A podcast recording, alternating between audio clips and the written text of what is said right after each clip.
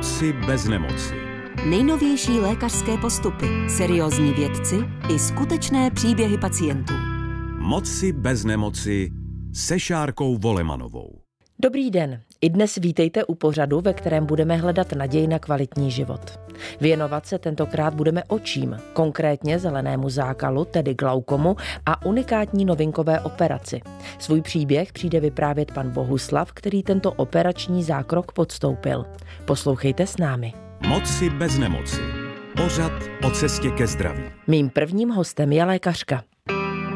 Jmenuji se Andrea Janeková, jsem odbornou oční lékařkou Očního centra Praha a vedoucí lékařkou Centra kataraktové a refrakční chirurgie.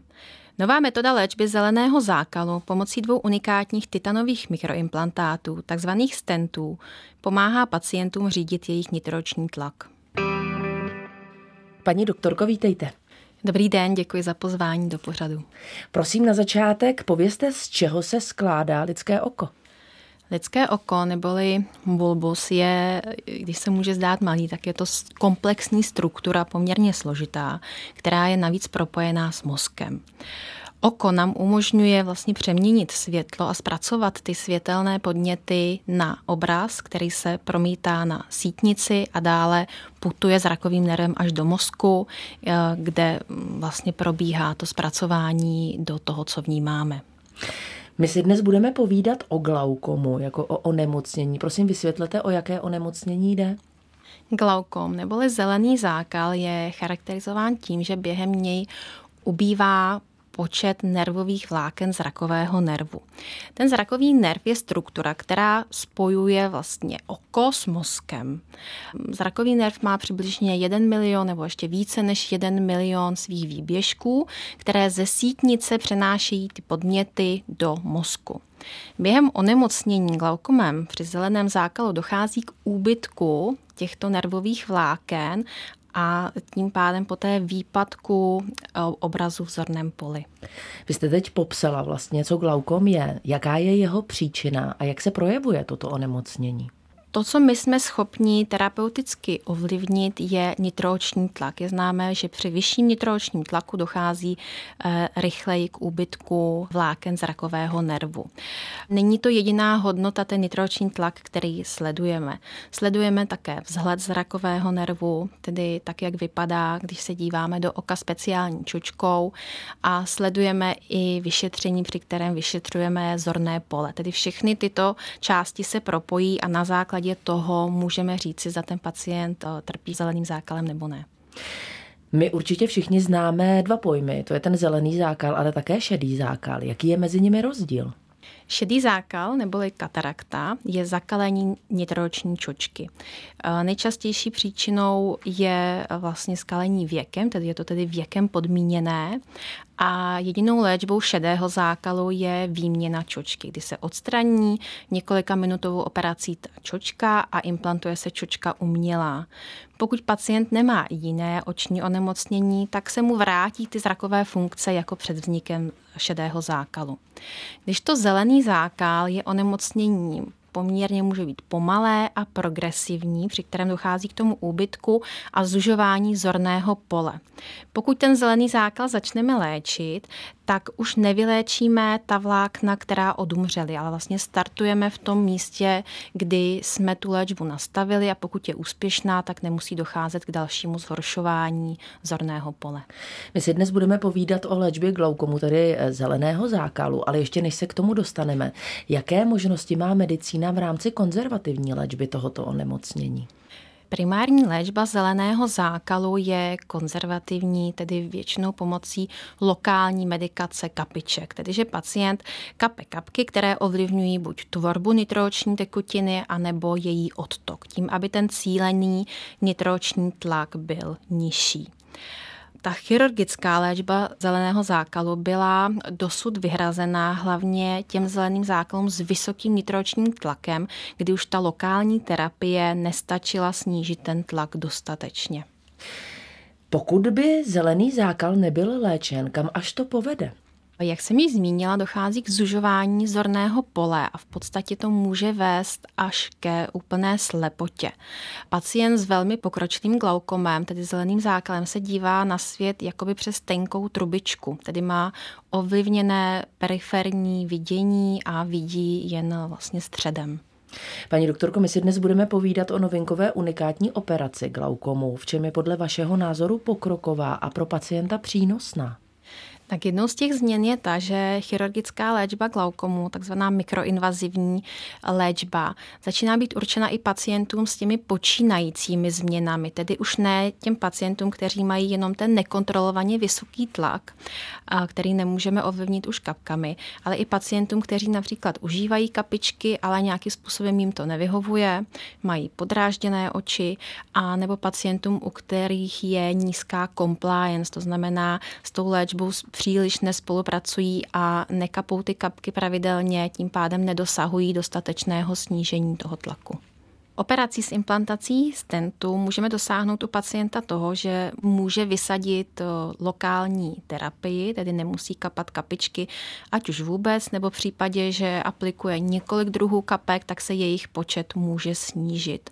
Což je velká výhoda hlavně u pacientů, kteří tu léčbu mnohdy i několika letou hůře snášejí, mají začervenalé oči nebo trpí suchým okem právě z té četné aplikace nitroočních kapek. Za chvíli vám představím pana Bohuslava. Ten novinkový chirurgický zákrok podstoupil. Nejprve si ale ve stručnosti připomeňme, jaký je mechanismus fungování lidského oka. Všechno souvisí se zpracováním odrazu světelných paprsků. Světlo doletí ke všem předmětům a věcem kolem nás a odrazí se od nich.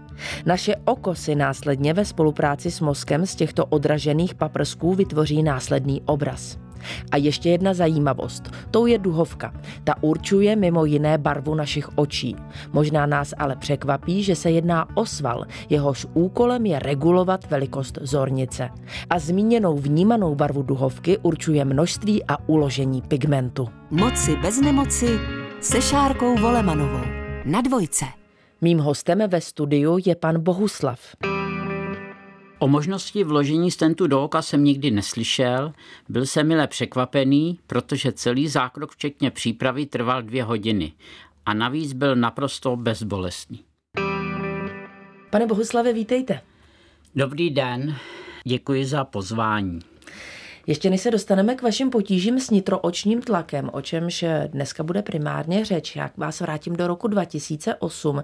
Tehdy jste podstoupil ambulantní operaci šedého zákalu postupně u obou očí, kdy ty vaše potíže se zrakem začaly a povězte, jak se projevovaly. Celý život jsem nosil brýle do dálky a neměl jsem žádné potíže s viděním. Mm-hmm.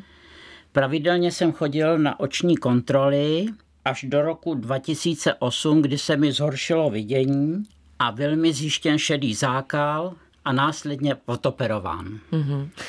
Vy jste eh, řekl, že vlastně tou následnou péčí po operaci eh, šedého zákalu, který jste podstoupil, se stalo co? Co následovalo po té operaci? Po ambulantní operaci šedého zákalu mi byly naměřeny vyšší hodnoty tlaku od té doby jsem užíval oční kapky a dál pokračoval v pravidelných kontrolách.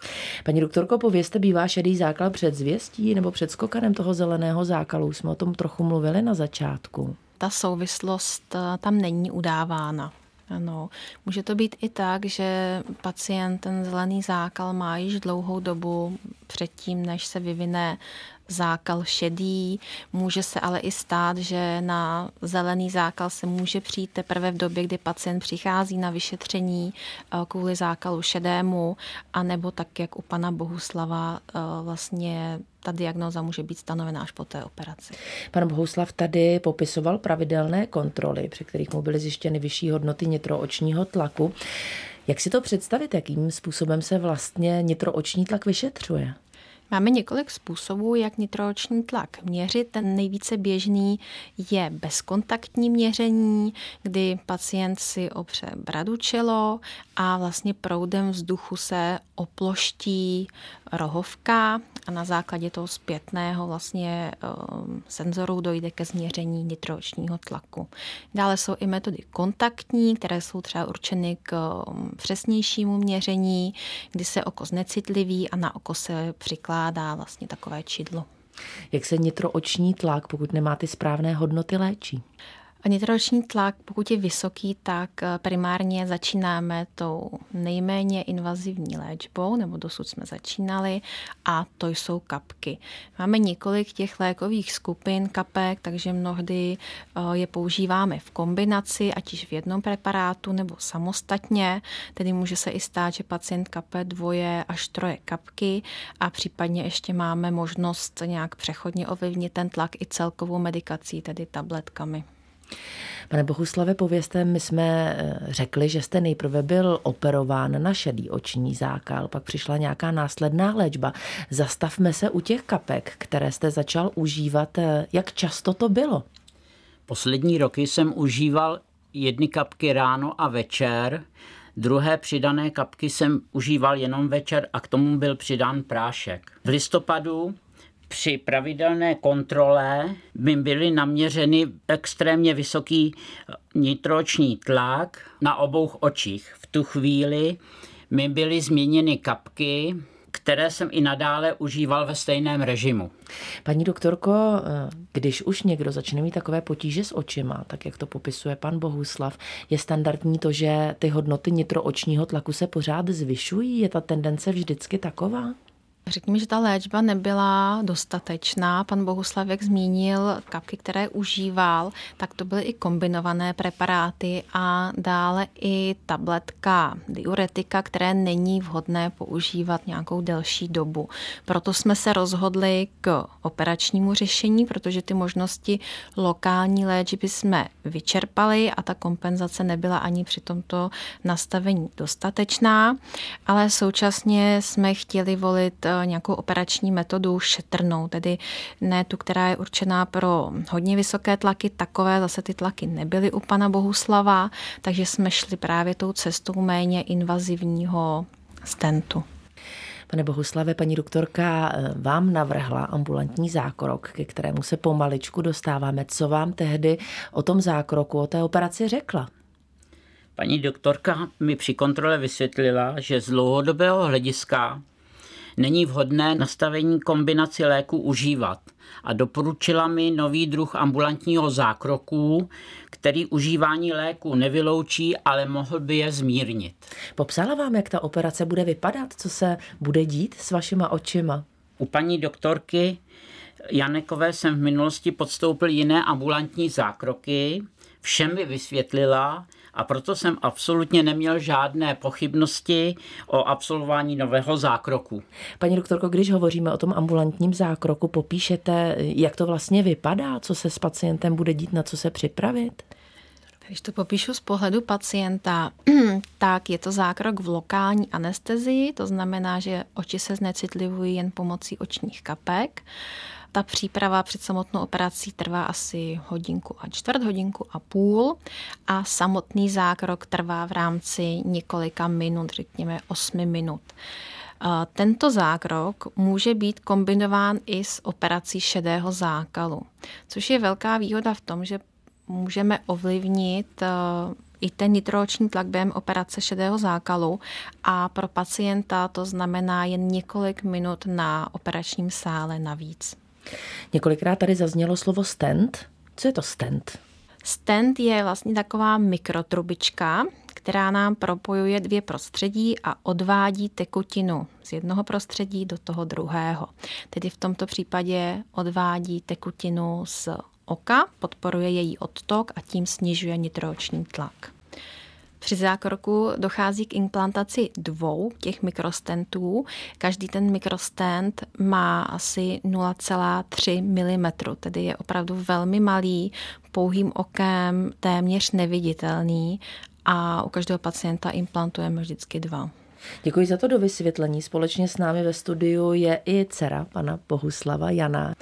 Dobrý den, vítejte v pořadu Moci bez nemoci. Dobrý den, i já děkuji za pozvání. Jak jste vy vnímala tatínkovi potíže se zrakem a jejich vzrůstající tendenci, o které jsme tady před chvílí slyšeli?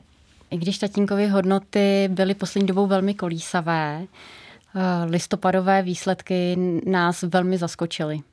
Věděli jsme, že takto vysoké hodnoty jsou velmi nebezpečné.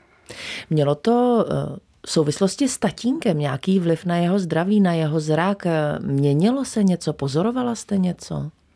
Tatínek eh, neměl žádné bolesti, žádné komplikace, nestěžoval si na zhoršené vidění. Paní doktorko, je to obvyklé, že to vlastně nebolí? Ano, přesně tak. Ten nitroloční tlak, pokud samozřejmě nedosahuje nějakých extrémních hodnot, tak ta zvýšená hodnota nebolí. Proto se stává, že pacienti přicházejí mnohdy s velmi pokročilým nálezem a ten tlak některak vlastně nevnímají. O té prevenci, která je asi důležitá, o včasnosti si budeme spolu ještě dneska povídat, ale nicméně, Jano, vzpomínáte vy eh, na ten okamžik, kdy byla tatínkovi nabídnuta ta novinková operace, jak to přijal z vašeho pohledu a jak jste tuhle možnost přijala vy sama, vlastně tak trochu za něj? My s tatínkem absolvujeme oční kontroly společně. To znamená, my jsme se o možném zákroku dozvěděli v jednu chvíli spolu a byli jsme v tu chvíli velmi potěšeni, když paní doktorka navrhla novou metodu ambulantního zákroku, která by mohla tatínkovi pomoci. Tatínek má ten zákrok za sebou. Jak se mu daří?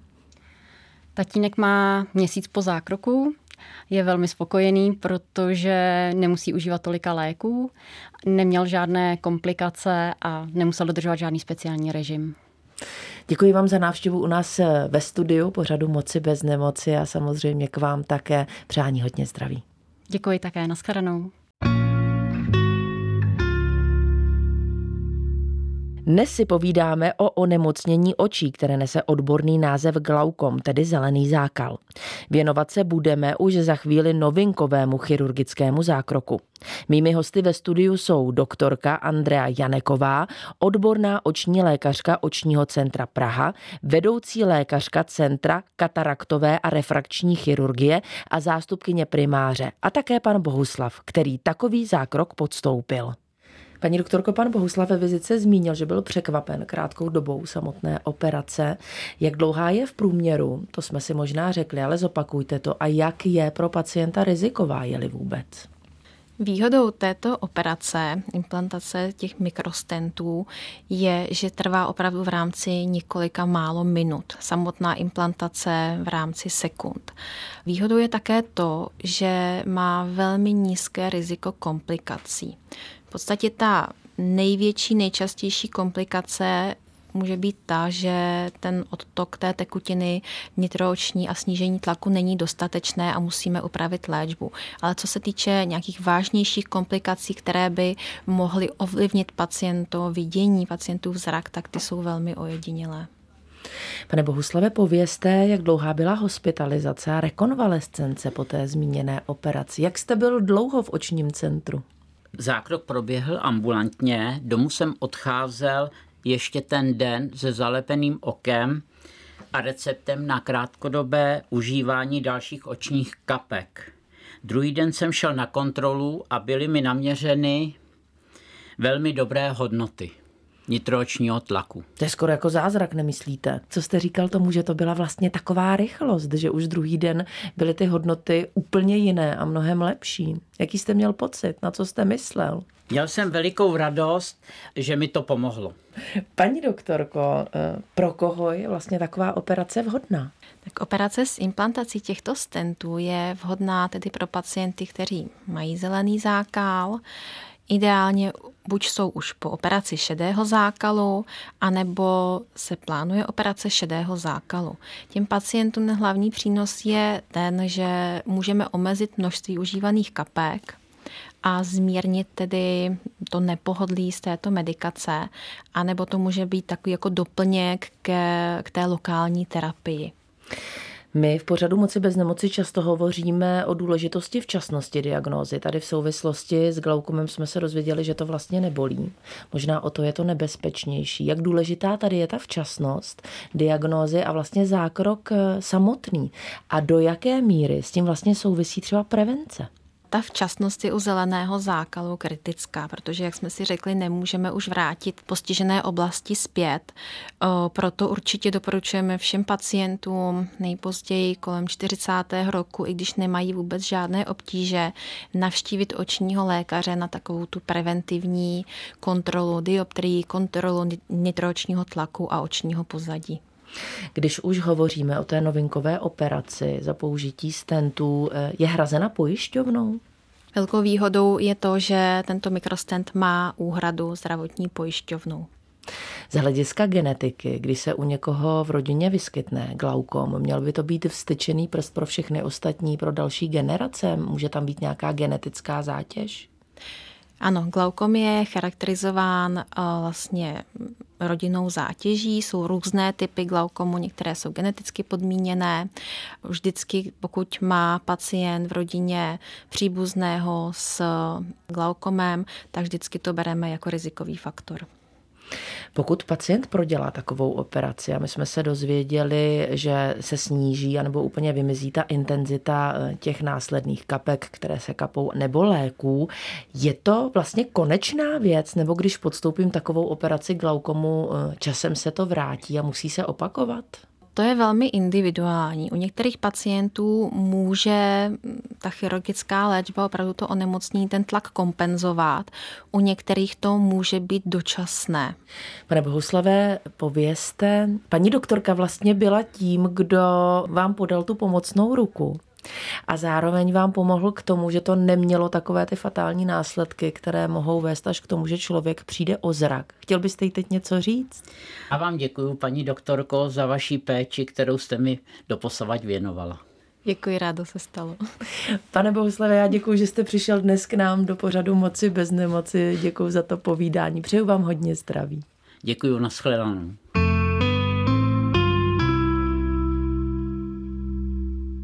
Vám posluchačům Českého rozhlasu Dvojka přeji hodně zdraví, štěstí a naděje na život. Pokud vás zajímají informace o refrakčních onemocněních očí, tedy dioptrických vadách oka, poslouchejte dále podcast pořadu Moci bez nemoci. Mým hostem ve studiu zůstává doktorka Andrea Janeková, odborná oční lékařka Očního centra Praha, vedoucí lékařka Centra kataraktové a refrakční chirurgie a zástupkyně primáře. Všechny díly pořadu Moci bez nemoci poslouchejte na dvojka.rozhlas.cz, v aplikaci Můj rozhlas.cz a v dalších podcastových aplikacích.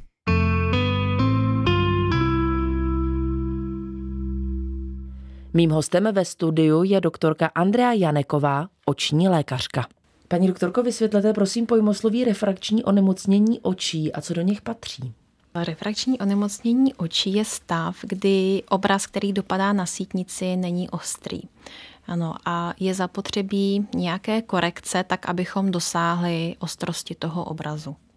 Určitě všichni známe dalekozrakost. Co se v našem oku stane, že jsme dalekozrakými? Většinou těch příčin je jiná vlastní lomivost prostředí, případně délka oka. Pokud oko roste, vyroste vlastně o něco více, tak je delší a ten obraz dopadá před sítnici a je neostrý, tedy hovoříme o krátkozrakosti. Naopak, pokud oko vyroste méně, obraz dopadá za sítnici a ty dioptrie zase budou opačné, hovoříme o dalekozrakosti. Dále máme zakřivení, takzvaný astigmatismus, kdy vlastně to oko, většinou oční rohovka nebo čočka nejsou zakřivené ve všech um, těch meridiánech stejně a ten obraz je jakoby šikmý. Ano, to je tedy ten astigmatismus. A poslední vadou z těch refrakčních záležitostí bych zmínila presbyopii, nebo dříve se také říkalo vetchozrakost, či věkem podmíněná ztráta akomodace, kdy obvykle po 40. nebo 45. roce nitroční čočka již nestačí svým, svým zakřivením změnit tu hodnotu dostatečně, abychom viděli na blízký předmět. Vy jste teď zmínila tu vetchozrakost zrakost, tak eh, samozřejmě už jenom eh, z toho názvu je jasné, že to souvisí s věkem, což jste také dovysvětlila. Je to stejné u těch ostatních vad, které jste zmínila? Jde to vždycky ruku v ruce, tedy tato potíž s věkem, nebo u některých ne? Není to tak. V dětském věku jsou spíše charakteristické dioptrické vady plusové, případně v kombinaci s astigmatismem, naopak s tím případně s šilháním, naopak s růstem oka, s tou mladou dospělostí jsou více typické ty vady krátkozraké, teda spojené se špatným viděním do dálky a potom tedy následují věkem po té čtyřicíce vady spojené s horším viděním na blízko. Pojďme se na chvíli zastavit u vyšetření očí. Jak vlastně vyšetření očí vypadá a co to preventivní vlastně může přinést? Na co z hlediska problematiky našeho oka může upozornit? tak během toho takzvaného všeobecného vyšetření zjišťujeme hodnotu dioptrií, tedy pacient podstupuje měření na autorefraktometru, kde změříme dioptrie, změříme již zmíněný nitroční tlak, Dále u pacienta zjišťujeme, jak vidí na dálku, na blízko, případně jestli potřebuje nějaká dioptrická skla. Následuje vyšetření na štěrbinové lampě, což je takový mm, zvětšovací zařízení, kde za pomoci světla a zvětšení pozorujeme struktury oka. A to buď ty struktury přední, které jsou patrné, a nebo struktury zadní části oka, tedy sítnici. Máme potom i další doplňková vyšetření, jako už je eh, velmi důležité OCT neboli optická koherenční tomografie. Je to vyšetření, které nám pomáhá eh, vyšetřit sítnici a zrakový nerv. Dnes již patří ke standardu očního vyšetření. Podle čeho řešíte se svými pacienty a nebo klienty, ať už z jakéhokoliv problému, se kterým přijdou? A potřebují buď brýle, kontaktní čočky, anebo operaci, podle čeho řešíte tu vhodnost?